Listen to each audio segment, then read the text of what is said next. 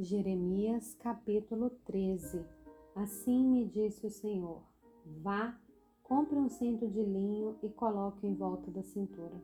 Não molhe antes disso. Comprei o cinto, segundo a palavra do Senhor, e o pus em volta da cintura.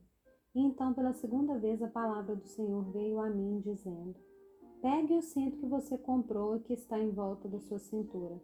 Vá até o rio Eufrates e esconda-o ali na fenda de uma rocha. Fui e escondi o cinto junto ao rio de Eufrates, como o Senhor me havia ordenado. Passados muitos dias, o Senhor me disse: Levante-se, vá até o rio Eufrates e pegue o cinto que eu lhe ordenei que escondesse ali. Fui até o rio Eufrates, cavei, tirei o cinto do lugar onde o Senhor havia escondido. E eis que o cinto tinha apodrecido e não prestava para nada. Então a palavra do Senhor veio a mim, dizendo: Assim diz o Senhor: Deste modo farei também apodrecer o orgulho de Judá e o grande orgulho de Jerusalém, esse povo mau que se recusa a ouvir as minhas palavras, que anda segundo a dureza do seu coração, e segue outros deuses para os servir e adorar. Será tal como este cinto que não presta para nada. Porque assim como o cinto se apega à cintura de um homem, Assim eu fiz apegar-se a mim toda a casa de Israel e toda a casa de Judá, diz o Senhor, para que me fossem por povo, nome, louvor e glória, mas eles não quiseram ouvir. Diga-lhes também essa palavra. Assim diz o Senhor, Deus de Israel: toda jarra deve ficar cheia de vinho. Então eles dirão a você: não sabemos nós muito bem que toda jarra deve ficar cheia de vinho? Mas você responderá: Assim diz o Senhor: Eis que eu vou encher de embriaguez todos os moradores dessa terra, os reis que se assentam no trono de Davi, os sacerdotes, os profetas e todos os moradores de Jerusalém eu os farei em pedaços, atirando uns contra os outros, tanto os pais como os filhos, diz o Senhor. Não pouparei, não terei pena, não terei nem terei compaixão deles. Nada me impedirá de destruí-los.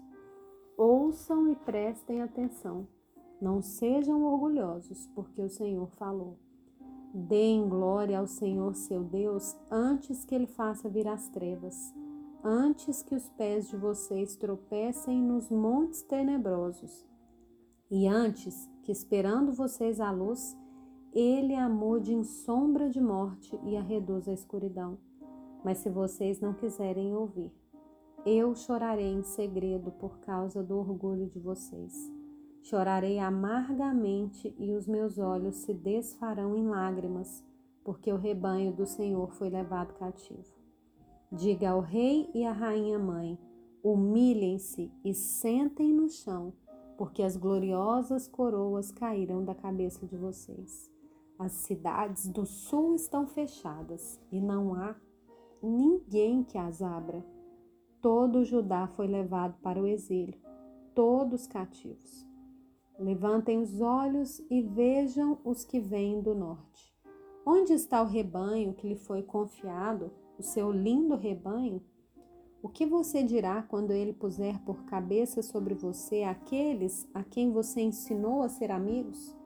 Será que você não sentirá dores como as da mulher que está dando à luz? Talvez você se pergunte: por que me sobrevieram essas coisas?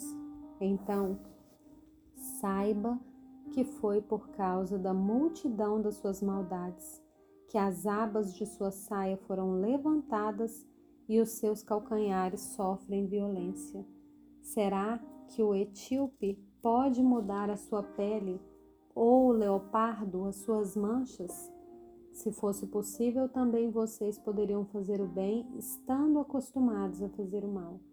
Por isso eu os espalharei como a palha que é levada pelo vento do deserto. Essa será a parte que lhe cabe, a porção que reservei para você, diz o Senhor porque você se esqueceu de mim e confiou em mentiras. Assim, eu mesmo levantarei as abas de sua saia até a altura do seu rosto, e aparecerão as suas vergonhas.